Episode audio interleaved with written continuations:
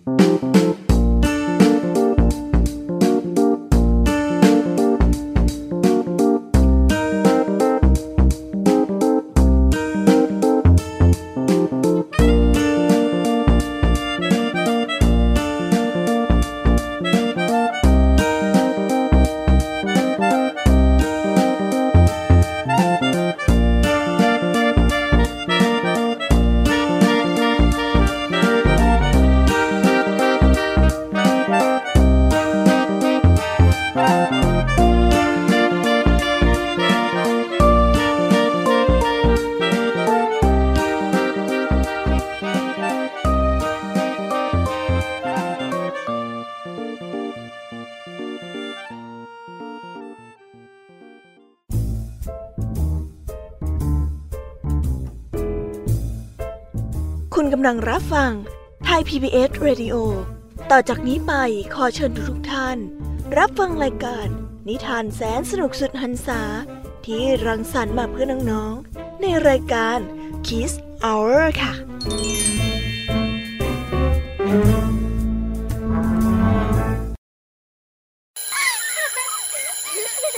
โรงเรียนเลิกแล้วกลับบ้านพร้อมกับรายการ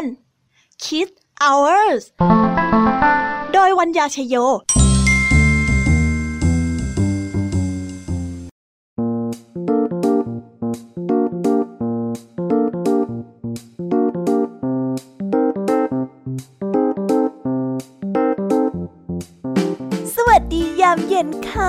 น้องๆที่น่ารักทุกๆคน รายการ Kiss Hour กลับมาแล้ว หลังจากที่ไม่ได้เจอกันตั้งหลายชั่วโมงแน่พี่ยามีกับเหล่าพ้องเพื่อน ก็แอบไปประชุมกัน เพื่อวางแผนที่จะนำนิทานมาเล่าให้กับน้องๆได้ฟังนั่นเอง ถึงเวลาแล้วค่ะน้องๆ เวลาหลังเลิกเรียนแบบนี้นะคะ คงต้องมาผ่อนคลายกันหน่อยแล้วล่ะค่ะเด็กๆ ได้เวลา มาปลดปล่อยจินตนาการไปกับโลกแห่งนิทานกันแล้ว วันนี้นะคะ มีใครอยากจะเดากันไหมเอ่ยว่าพี่ยามีจะเตรียมนิทานเรื่องอะไรมาฝากน้องๆกันคงไม่มีใครเดาถูกกันใช่ไหมล่ะ เพราะว่าพี่ยามีวางแผนมาเป็นอย่างดีแล้ว ไม่มีใครเดาถูกแน่นอนละค่ะ คงอยากจะฟังนิทานกันแย่แล้วละสิ มามะมามะงั้นเราไม่รอช้าดีกว่าค่ะ เราไปฟังนิทานกันเลยอ๋อออแต่ก่อนอื่นเนี่ย ก็ขอเตรียมตัวก่อนนะคะ ว่าวันนี้เนี่ยเราจะได้ฟังนิทานเรื่องอะไรกันบ้าง นิทานเรื่องแรกของวันนี้ คุณครูไหวใจดี จะมาเล่านิทานเกี่ยวกับต้นไม้ที่เย่อหยิ่งและไม่รู้จักปรับตัวให้อยู่รอด กับเรื่องเจ้าชาย ผู้ที่มีชื่ออันไม่เป็นมงคล กับการพิสูจน์ตัวเองให้คนอื่นได้เห็น มาดูกันสิว่า วันนี้เนี่ยครูไหวจะนำอะไรมาฝากพวกเรากันบ้าง ส่วนวันนี้พี่แยมมี่ก็ได้มาพร้อมกับนิทานเรื่องราวของฝูงลิง กับงานรดน้ำต้นไม้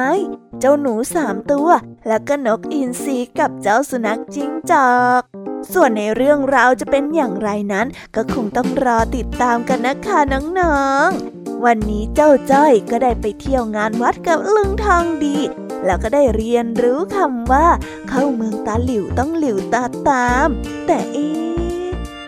คงไม่ได้เรียนรู้แบบปกติแน่ๆเลยละค่ะ ระดับเจ้าจ้อยเนี่ยก็ต้องนำเรื่องปวดหัวมาให้ลุงทองดีอีกแน่นอน เอาเป็นว่า ไว้ติดตามกันในช่วงนิทานสุภาษิตกันนะคะ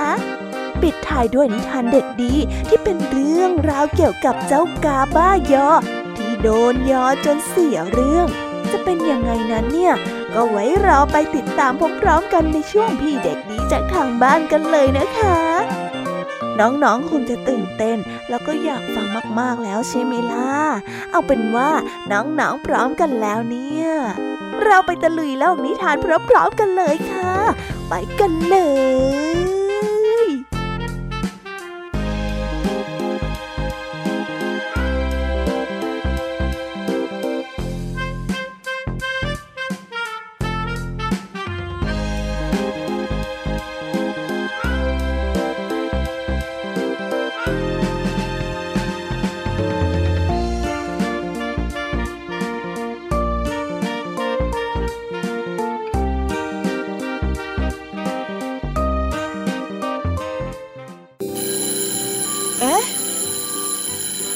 สียงออดดังแล้ว อุ้ยต้องไปเข้าเรียนแล้วล่ะค่ะ ไม่รอช้า เราไปหาคู่ไหวกันเถอะ ไปกันเลย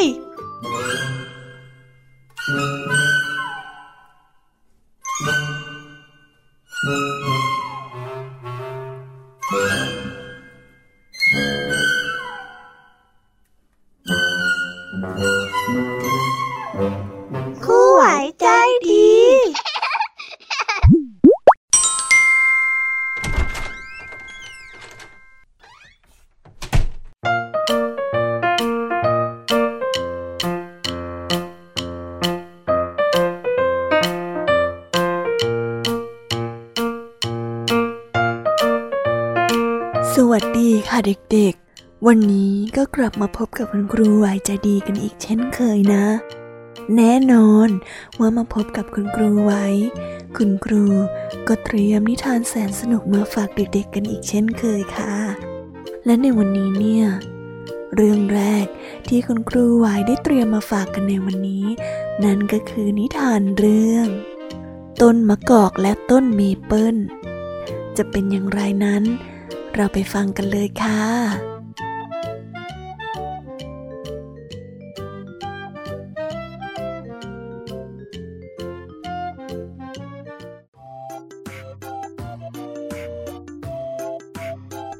ณ ป่าแห่งหนึ่ง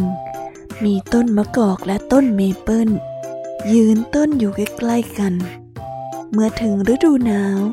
ต้นเมเปิลก็ได้ผลัดใบออก จนเหลือแต่กิ่งก้านที่ไร้ใบ ฝ่ายต้นมะกอกเมื่อเห็นการเปลี่ยนแปลงของต้นเมเปิลเช่นนั้น ก็หัวเราะเยาะและกล่าวว่า เจ้าต้นเมเปิลที่น่าเวทนา แกคงต้องทนอยู่ในสภาพที่น่าเกลียดแบบนี้ไปอีกนานเลยละจนกว่าฤดูหนาวนี้จะผ่านพ้นไป ผิดกับฉันที่ยังคงมีใบเขียวชะอุ่ม ยืนต้นงามสง่าอยู่ได้ตลอดทั้งปี ฝ่ายต้นเมเปิลรู้ตัวดีว่า ตนเองนั้นผลัดใบออกเพื่ออะไร จึงใจเย็นไว้ และไม่ทำการพูดจาว่ากล่าว เพื่อตอบโต้เจ้าต้นมะกอกผู้ที่ชอบระรานผู้อื่นแต่อย่างใด แต่ได้พูดกับเจ้าต้นมะกอกไปว่า เจ้าต้นมะกอกเอ้ย เผ่าพันธุ์ของฉันน่ะ รู้ว่าควรต้องทำอย่างไร กับเหตุการณ์ที่จะมาถึงในวันข้างหน้า คอยดูไปเถอะ เดี๋ยวพอถึงวันนั้นเนี่ย แกจะขำไม่ออกอะนะ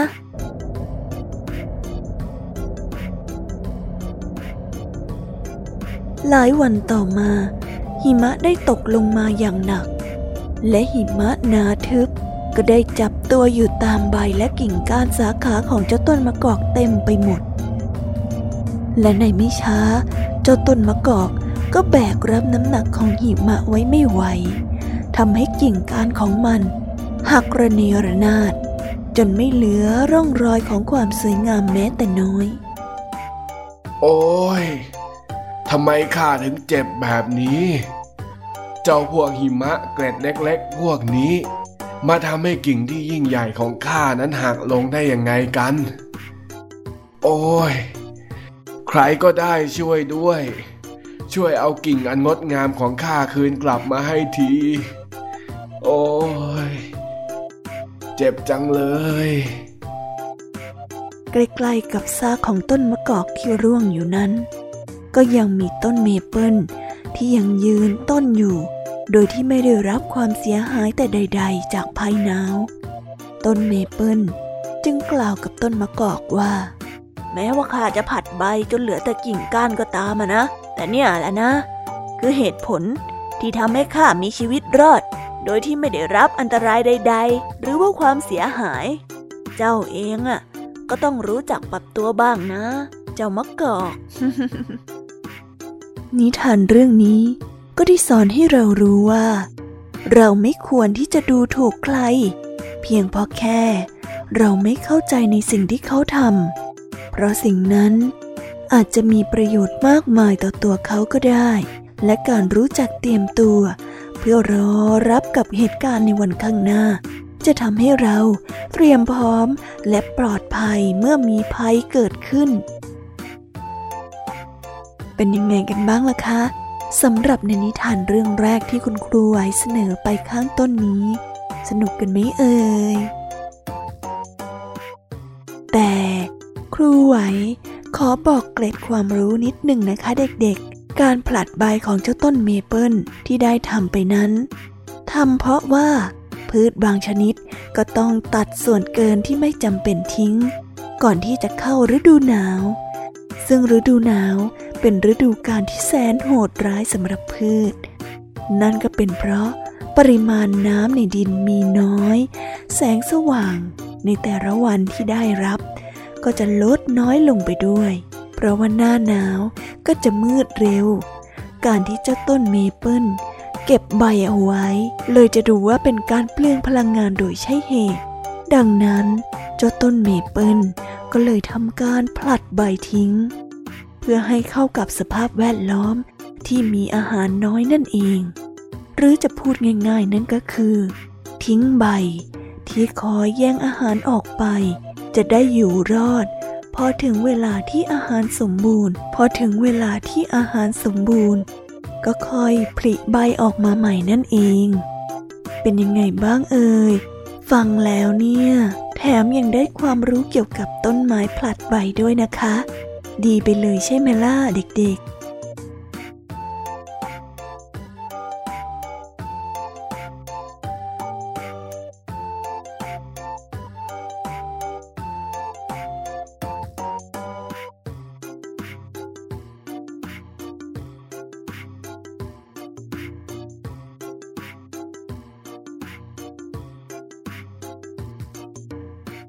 งั้นเราไปต่อกันในนิทานเรื่องที่สองกันเลยไหม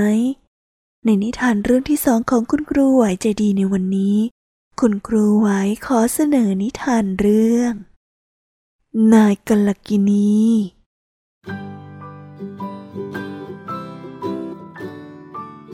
กันละครั้งหนึ่งนานมาแล้ว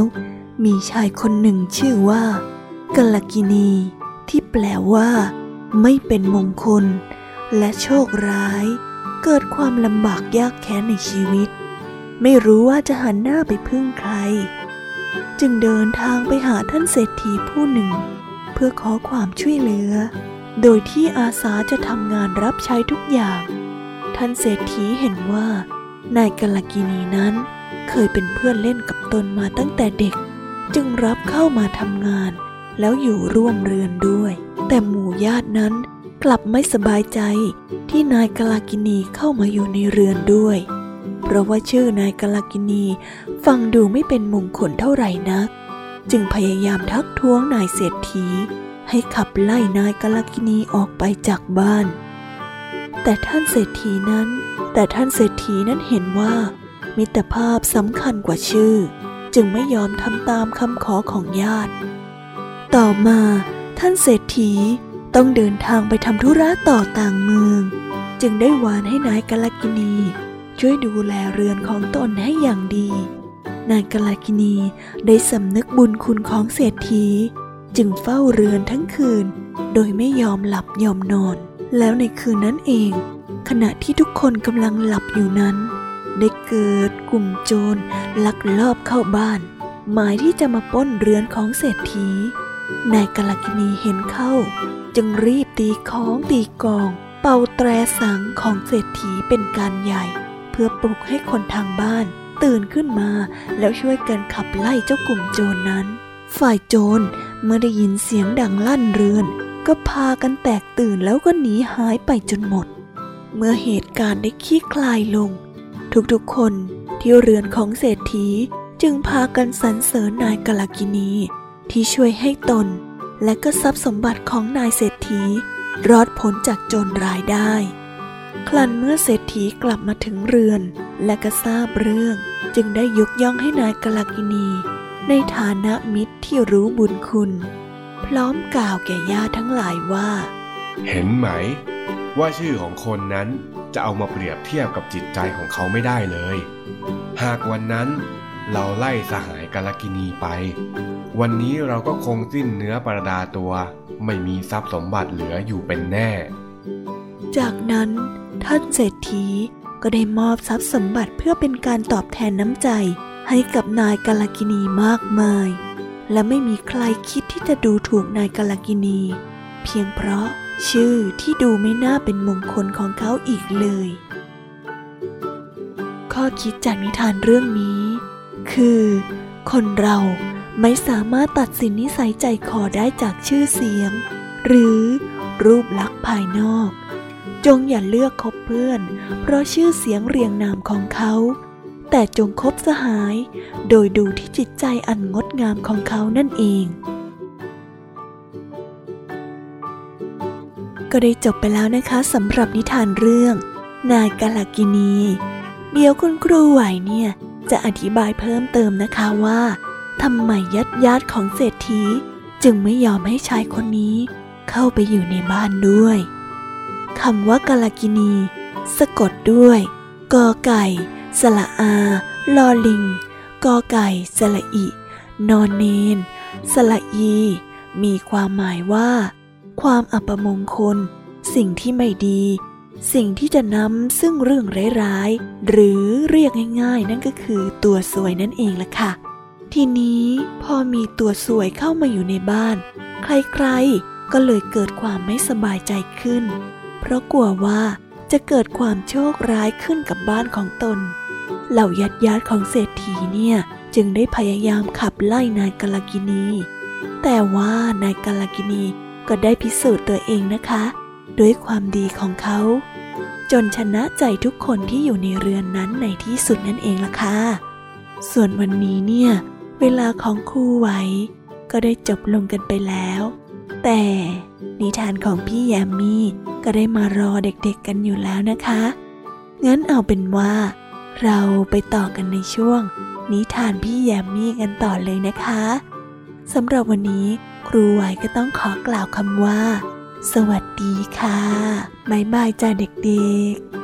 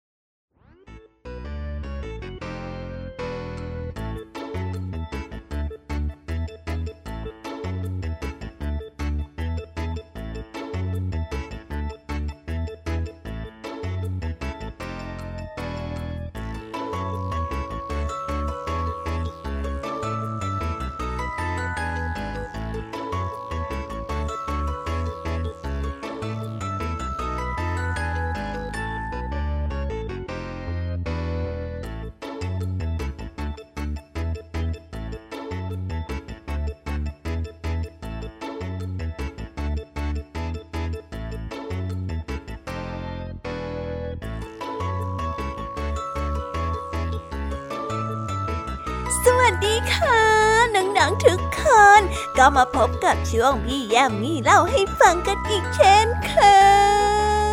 ยโอ้ยตื่นเต้นทุกครั้งเลยนะคะเนี่ย ที่ได้มาเจอน้องๆเนี่ยแต่แต่แต่แต่ว่าวันนี้ก็เป็นเหมือนกับทุกวันที่ผ่านมา นั่นก็คือพี่แยมมี่ก็จะเตรียมนิทานมาฝากน้องๆกันอีกเช่นเคย ถึงสามเรื่องสามรสด้วยกันค่ะ อยากจะรู้กันแล้วใช่ไหมล่ะคะ ว่าพี่แยมมี่นำนิทานเรื่องอะไรมาฝากน้องๆกันบ้าง งั้นถ้าอยากรู้แล้วเนี่ย เราไปฟังนิทานเรื่องแรกกันเลยค่ะ นิทานเรื่องแรกของพี่แยมมี่ในวันนี้ พี่แยมมี่ขอเสนอนิทานเรื่อง ฝูงลิงกับงานรดน้ำต้นไม้ จะเป็นอย่างไรไปฟังกันเลยค่ะ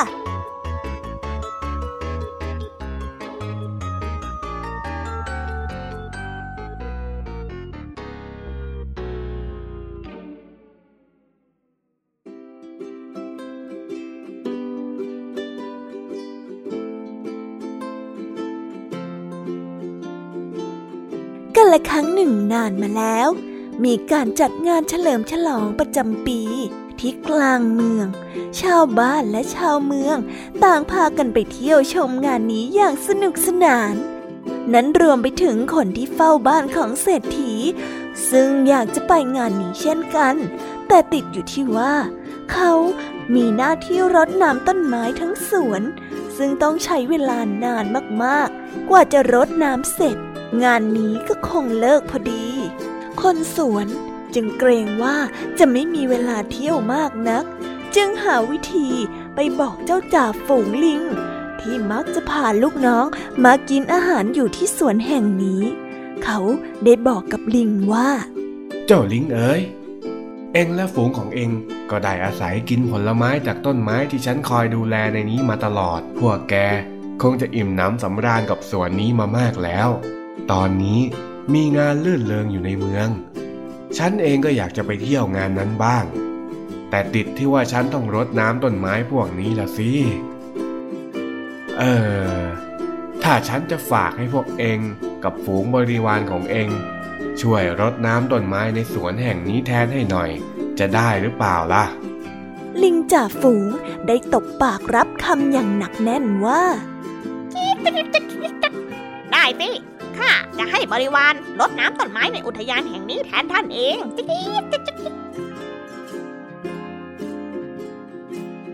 ทันทีที่คนเฝ้าสวนไปแล้ว ลิงจ่าฝูงและลูกน้อง ก็รีบพากันมารดน้ำต้นไม้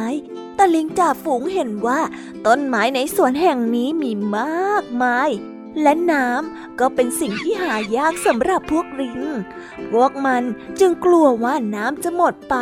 แล้วก็จะไม่มีกิน เลยสั่งให้เหล่าลูกน้อง ถอนต้นไม้ขึ้นมาดูก่อนว่า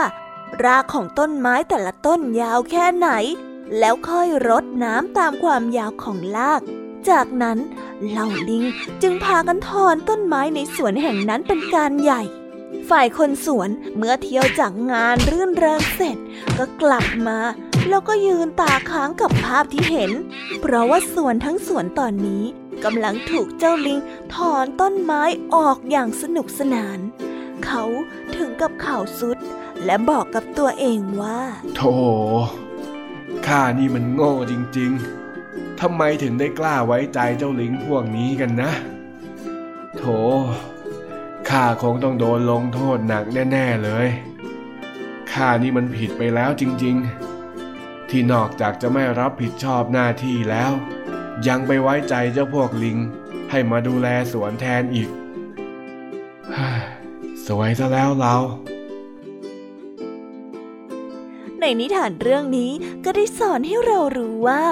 เราไม่ควรทิ้งหน้าที่ที่เรารับผิดชอบ และไม่ควรไว้วางใจผู้อื่นมารับผิดชอบหน้าที่ของเรา เพราะเมื่อเกิดความเสียหายอะไรขึ้นมา เราจะเป็นผู้ที่รับผลนั้นเสียเองล่ะค่ะ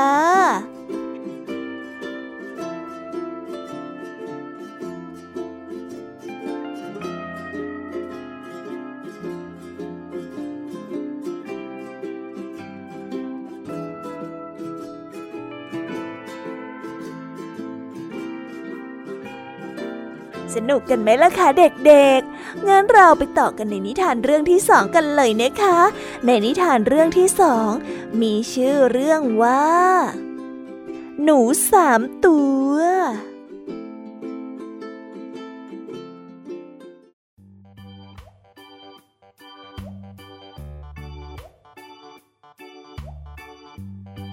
กันละครั้งหนึ่งนานมาแล้ว มีหนูอยู่สามตัว ซึ่งกำลังหิวน้ำเป็นอย่างมาก และได้พบกับอ่างใบใหญ่ ที่มีน้ำอยู่เพียงแค่เล็กน้อยเท่านั้น แถมในอ่างใบนี้ก็ลึกเสียด้วย พวกมันจึงตกลงกันว่าจะต่อตัวลงไป โดยจับหางซึ่งกันและกัน แล้วผัดกันดื่มน้ำทีละตัว จากนั้นเจ้าหนูก็ค่อยๆหย่อนหนูตัวแรกลงไปดื่มน้ำก่อน แต่เมื่อหนูตัวแรกดื่มน้ำเสร็จแล้ว น้ำในอ่างก็เกลือบหมดเต็มที เจ้าหนูตัวที่สองเห็นว่า น้ำเกือบจะหมดอ่างแล้วจึงคิดในใจว่า น้ำที่เหลือก็คงจะไม่พอสำหรับข้าเป็นแน่ ขณะเดียวกัน เจ้าหนูตัวที่สามก็คิดว่าเฮ้ย เพื่อนเพื่อนคงจะดื่มน้ำกันหมด ไม่เหลือถึงข้าเป็นแน่เลย และจากนั้นไม่นาน พวกหนูก็ต่างพากันกระโดดลงไปแย่งน้ำกันดื่ม จนน้ำที่เหลืออยู่เพียงน้อยนิดนั้น หมดลง เมื่อน้ำในอ่างหมดลงแล้ว พวกมันจึงคิดได้ว่า อ่างนั้นสูงและลึกเกินกว่าที่พวกมันจะกลับขึ้นไปอยู่บนโลกเบื้องบนดังเดิม นิทานเรื่องนี้ก็ได้สอนให้เรารู้ว่า การไม่ไว้ใจซึ่งกันและกันทำให้ปัญหารุนแรงมากยิ่งขึ้นนะคะเด็กๆ โถ เจ้าหนูทั้งสามตัว แค่หิวน้ำก็โชคร้ายจะแย่อยู่แล้ว ยังจะต้องมาโชคร้ายเข้าไปใหญ่ เพราะว่าความไม่ไว้วางใจกันอีก เด็กๆจำเรื่องนี้ไว้เป็นตัวอย่างเลยนะคะ ไม่ว่าจะเกิดอะไรขึ้น ความสามัคคีและความไว้วางใจสำคัญเสมอนะคะ เพราะมันจะทำให้เรามีกำลังใจในการสู้กับปัญหาไปพร้อมๆกัน แต่ถ้าเราขาดส่วนนี้ไปซะแล้วล่ะก็ การทำงานเป็นกลุ่ม หรือเป็นทีม ก็คงจะได้รับความพ่ายแพ้เป็นแน่เลยละค่ะ งั้นเราไปต่อกันในนิทานเรื่องที่สามกันเลยนะคะ ในนิทานเรื่องที่สามของพี่ยามีในวันนี้ พี่ยามีขอเสนอนิทานเรื่อง นกอินทรีกับสุนัขจิ้งจอก วันหนึ่ง นกอินทรีกับสุนัขจิ้งจอกพร้อมลูกอ่อนของมัน ต่างตกลงกันว่า จะอยู่ร่วมกันบนต้นไม้ใหญ่แห่งนี้ โดยที่เจ้านกอินทรีจะสร้างรังอยู่บนกิ่งไม้ ส่วนเจ้าสุนัขจิ้งจอกก็จะอยู่ในโพรงไม้ และวันหนึ่ง แม่สุนัขจิ้งจอกได้ออกไปหาอาหาร นกอินทรีจึงบินลงมาโฉบเอาลูกสุนัขจิ้งจอก มาให้ลูกๆของมันกินเป็นอาหาร ซึ่งในทันทีที่เจ้าสุนัขจิ้งจอกกลับมา และพบว่าลูกๆของมันกำลังตกอยู่ในอันตราย มันเลยร้องขอให้เจ้านกอินทรีปล่อยลูกๆของมันคืนมา นกอินทรีนั้นรู้ดีว่า เจ้าสุนัขจิ้งจอกไม่สามารถปีนขึ้นต้นไม้มาได้ มันจึงพูดกับเจ้าสุนัขจิ้งจอกไปว่า ถ้าเธออยากจะได้ลูกๆของเธอคืนแล้วก็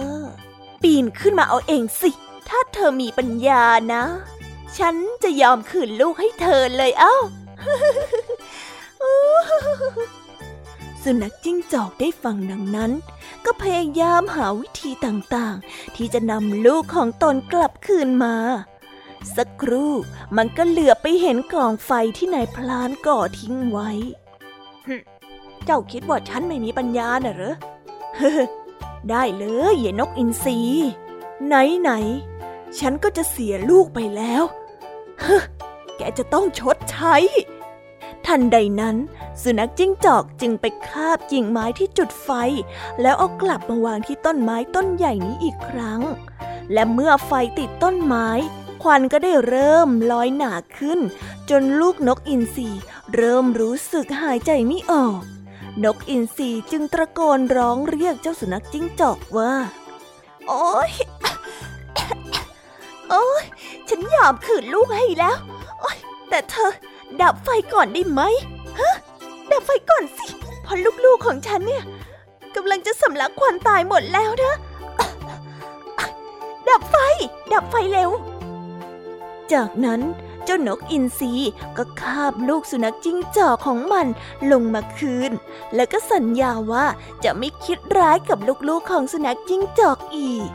นิทานเรื่องนี้ก็ได้สอนให้เรารู้ว่า หากเราคิดร้ายกับผู้อื่น เราก็ย่อมได้รับสิ่งร้ายๆตอบโต้กลับมาได้เช่นกันค่ะจบกันไปแล้วนะคะสำหรับนิทานของบียามีทั้งสามเรื่อง เป็นยังไงบ้างคะ สนุกกันไหมเอ่ย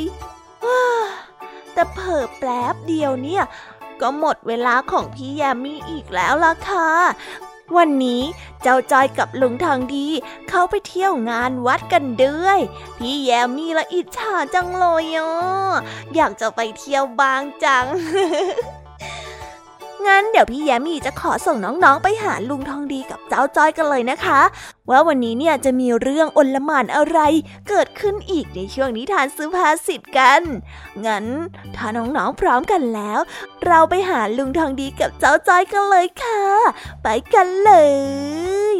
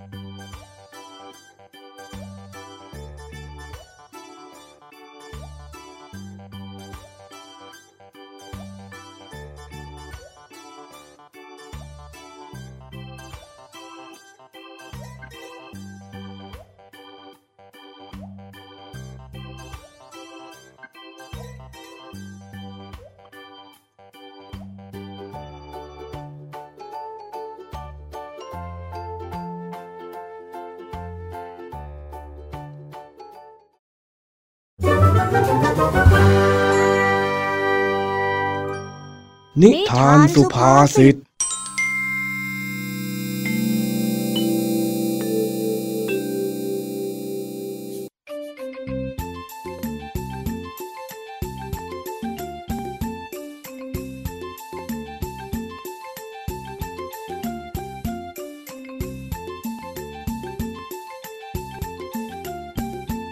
ลุงทองดี เจ้าจ้อยมาเที่ยวที่งานวัดข้างๆบ้านด้วยความที่ลุงทองดี อยากจะรำวงมาก จึงพาเจ้าจ้อยไปรำวงด้วย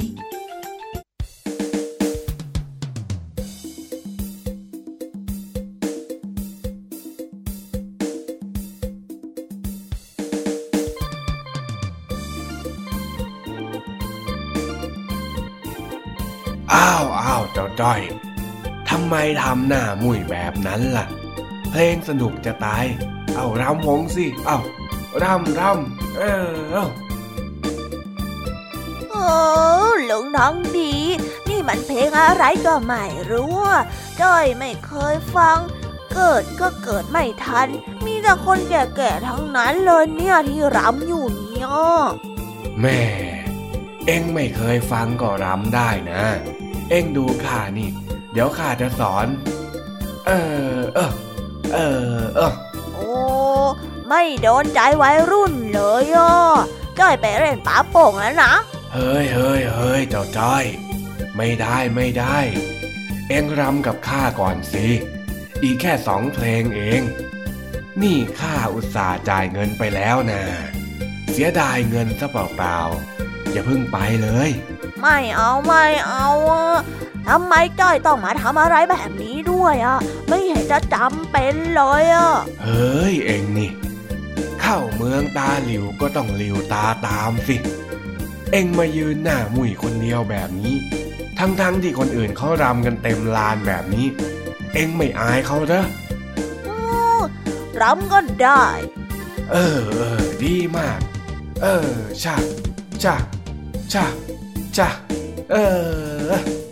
เอ เฮ้ย เจ้าจ้อย เอ็งเป็นอะไรนะชาชาเออโอ้ยชาชาไอ้จอยเหมือนหัวทำไม่ไหวแล้ว โอ้ย เอ็งไม่ได้รำแล้วเจ้าจ้อย เอ็งเป็นอะไรของเอ็งเนี่ย อยู่ดีๆก็ล้มลงไป ข้าละตกใจหมด ก็ลุงน้องดีให้จ้อยทำตาเหล่จ้อยก็เลยทำแต่พอรำลำไปก็มึนหัวก็เลยวูบลงไปเลยอะจ้าลุง นั่นไง ดีนะหัวไม่ล้มฟาดพื้น ข้าพูดว่า เข้าเมืองตาหลิวต้องหลิวตาตาม ตาหลิวไม่ใช่ตาเล ที่มันแปลว่า หากว่าเราไปอยู่ที่ไหน ก็จงอย่าทำตัวแปลกแยกจากคนอื่นเขาต่างหากเล่า เอ็งเนี่ยนะ เกือบได้เจ็บตัวเพราะความเข้าใจอะไรผิดๆแล้วก็คิดไปเองของเองซะแล้วเนี่ย เอ้า ก็จ้อยจะไปรู้ได้ยังไงอะลุง ก็เสียงเพลงลำวงมันก็ดัง จ้อยก็เลยฟังไม่ค่อยชัด ได้ยินเป็นว่าตาเหล่ซะเลยอะอะอะ นั่งพักให้หายเวียนหัวซะก่อน เดี๋ยวข้าจะเล่านิทานให้ฟังระหว่างที่รอเองหายก็แล้วกัน เย่เย่เย่ฟังฟังฟังจ้อยจะฟังนิทานตาเหล่เฮ้อเอ๊ะเองนี่นะมึนหัวอย่างนี้แล้วยังจะกวนประสาทไหวอีกล้อเล่นนะลุงทั้งดี เล่านิทานให้จ้อยฟังหน่อยนะนะนะนะนะนะจ๊ะนะจ๊ะ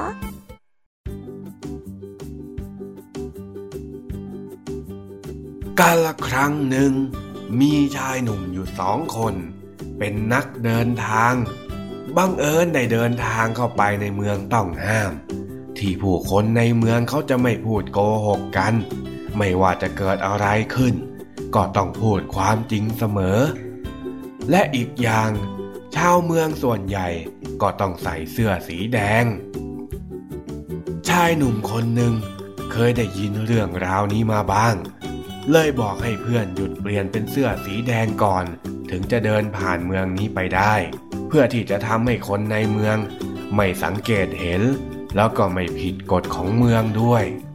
แต่ว่าเพื่อนอีกคนกลับไม่เชื่อ แถมยังบอกว่า เราผ่านมาแค่แป๊บเดียว ไม่น่าจะมีปัญหาอะไร เขาจึงไม่ยอมเปลี่ยนเสื้อ เมื่อทั้งสองเดินผ่านเมืองนี้ ก็ได้ถูกทหารเข้าจับ เพราะมีหนึ่งคนที่ไม่ใส่เสื้อสีแดง เมื่อทหารถามว่าทำไมไม่ใส่เสื้อสีแดง เพื่อนจอมโกหก ก็ยังตอบกลับไปอีกว่าลืมไว้ที่บ้าน ทหารจึงรู้ได้ทันทีว่าผู้ชายคนนี้โกหก และก็ได้นำตัวผู้ชายคนนี้ไปลงโทษ ส่วนเพื่อนอีกคนกลับไม่มีใครสังเกตว่าเป็นคนที่มาจากเมืองอื่น เขาก็เลยรอดตัวยังไงล่ะ นี่แหละ ถึงเป็นที่มาว่า หากว่าไปอยู่ที่ไหน ก็ต้องทำอะไรให้เหมือนกับที่คนเขาอยู่กัน ไม่ควรทำตัวแปลกแยก เพราะว่าเราไม่รู้ว่าคนที่นั่น เขาจะยอมรับความแปลกแยกของเราได้หรือเปล่า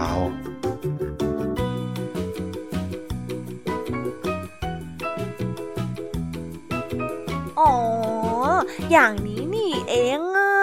งั้นจ้อยจะจำไว้จ้ะ ต่อไปอะจะไม่ทำตัวแปลกแยกอีกแล้ว เออ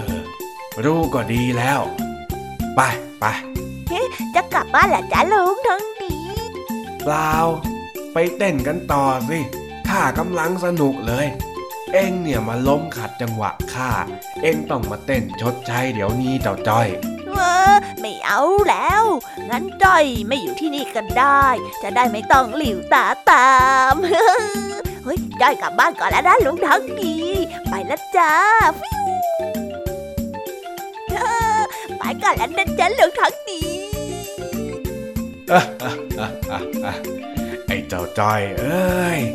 เอ็งนี่มันกวนประสาทในทุกสถานการณ์จริง ๆ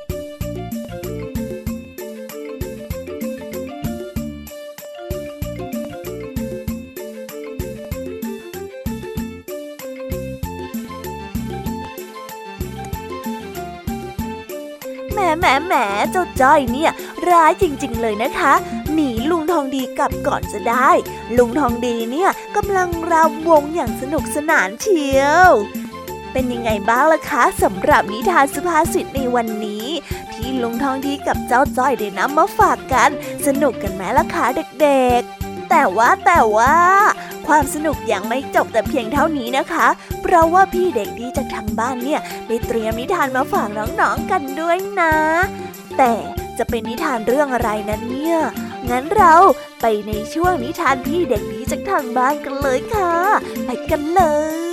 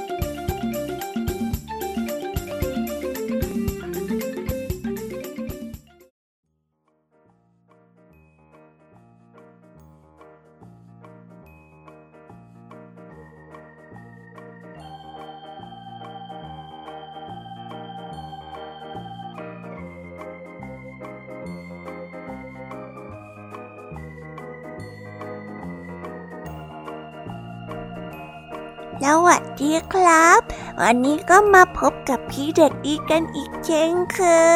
ย เย้ดีใจกันไหมเอ่ยวันนี้เนี่ยได้พบกับพี่เด็กดีกันอีกแล้วนะและแน่นอนว่าวันนี้ที่มาพบกับพี่เด็กดีพี่เด็กดีก็จะเตรียมนิทานแสนสนุกมาฝากกันอีกเช่นเคย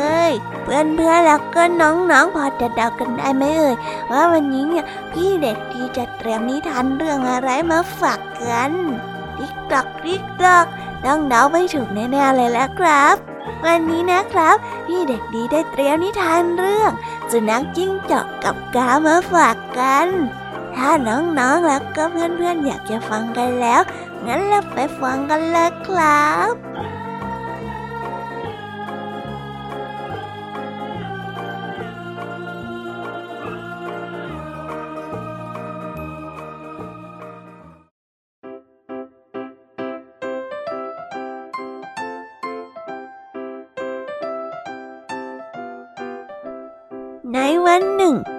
ณะที่เจ้าสุนัขจิ้งจอกตัวหนึ่ง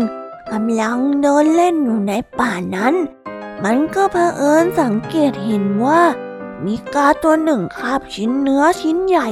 แล้วก็บินผ่านมา มันยังได้เอ่ยขึ้นมาว่า สวัสดีเจ้ากา ข้าว่า ดวงตาของเจ้าเนี่ย ช่างดูสวยงาม เหมือนกับดวงตาของเหยี่ยวเลยนะเผลอๆ อาจจะงดงามกว่าตาของเหยี่ยวซะด้วยซ้ำ เมื่อได้ยินคำสรรเสริญเยินยอจากเจ้าสุนัขจิ้งจอกเช่นนั้น เจ้ากาจึงค่อยๆบินไปเกาะที่กิ่งไม้ใกล้ๆเจ้าสุนัขจิ้งจอก เจ้าสุนัขจิ้งจอกก็เลยได้กล่าวต่อไปว่าโอ้ยิ่งเห็นใกล้ๆแล้ว ปีกของเจ้านี่ช่างดูงดงามราวกับปีกที่แข็งแรงของนกอินทรีอย่างไงอย่างนั้นเลย เมื่อได้ฟังดังนั้น กาก็รู้สึกพอใจกับคำกล่าวของสุนัขจิ้งจอกเป็นอย่างมาก เจ้าสุนัขจิ้งจอกก็ยังคงกล่าวต่อไปว่า ข้าชักอยากฟังเสียงของเจ้าดูซะเหลือเกิน ว่ามันจะไพเราะสักเพียงใด ท่านช่วยร้องเพลงให้ข้าฟังสักหน่อยจะได้หรือไม่ เจ้ากาได้ยินเช่นนั้น จึงอ้าปากเพื่อที่จะร้องเพลงให้เจ้าสุนัขจิ้งจอกฟังทำให้เนื้อชิ้นใหญ่ ที่กำลังคาบอยู่ ก็ได้ตกลงมาที่พื้น เจ้าสุนัขจิ้งจอกสบโอกาส จึงรีบเข้าไปคาบชิ้นเนื้อนั้น ก่อนที่จะรีบวิ่งหายไปอย่างรวดเร็ว นิทานเรื่องนี้ก็ได้สอนให้เรารู้ว่าคำชื่นชมที่เกินจริงมักจะถูกกล่าวขึ้นจากผู้ที่หวังผลประโยชน์จากเรานั่นเองเป็นยังไงกันบ้างครับสำหรับนิทานพี่เด็กดีที่นำมาฝากน้องๆกันในวันนี้ สนุกกันไหมเอ่ย ถ้าพี่เด็กดีเป็นเจ้าการเนี่ยนะ พี่เด็กดีก็จะไม่เชื่อคำที่เจ้าสุนัขจิ้งจอกบอกเป็นนั้นขาดเลย เพราะว่าพี่เด็กดีเนี่ย รู้ทันเจ้าสุนัขจิ้งจอกหรอกนะแต่ว่าวันนี้เนี่ย เวลาของช่วงพี่เด็กดีก็ได้หมดลงไปแล้วนะครับ งั้นเราไว้มาพบกันใหม่ในครั้งหน้าสำหรับวันนี้ ต้องขอสวัสดีครับ แล้วก็บายบาย ไว้เจอกันใหม่นะบ๊ายบายครับ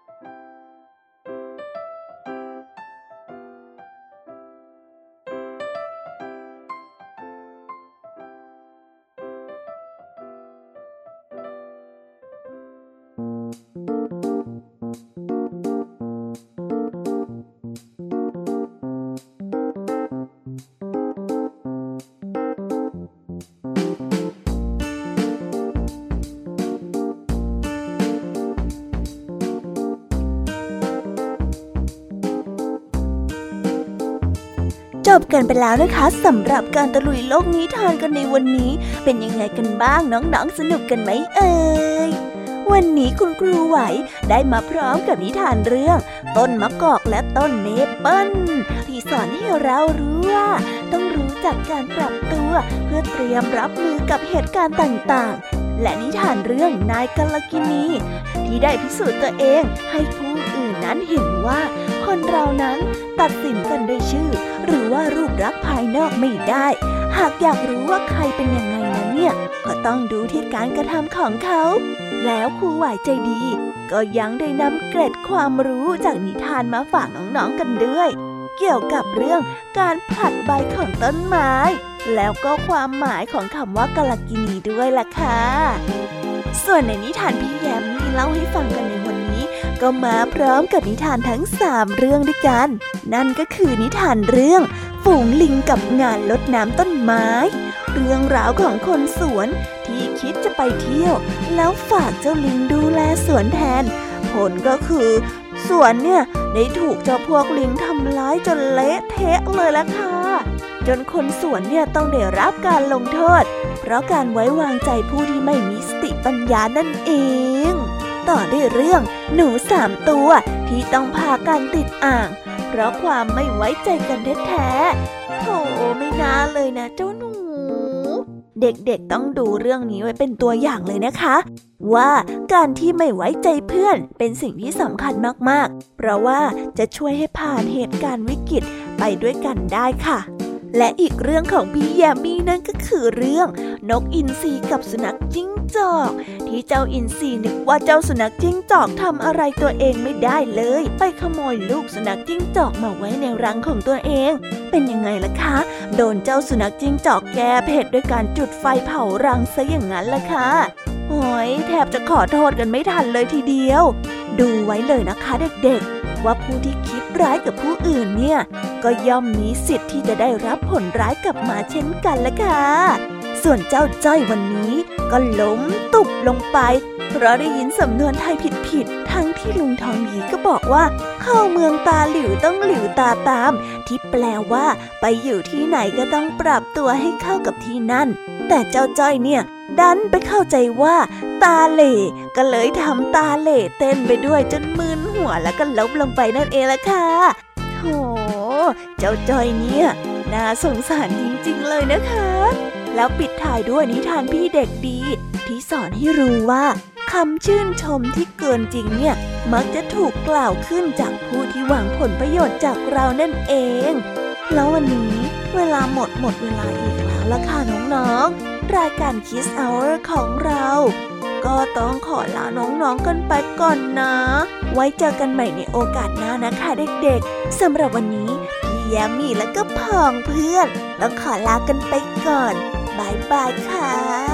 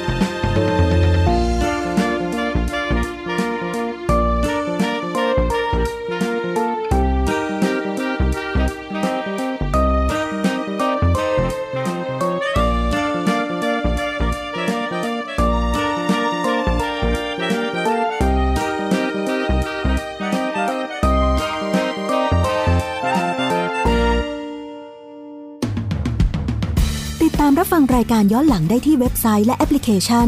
ไทย PBS Radio ไทย PBS Radio วิทยุข่าวสารสาระ เพื่อสาธารณะและสังคม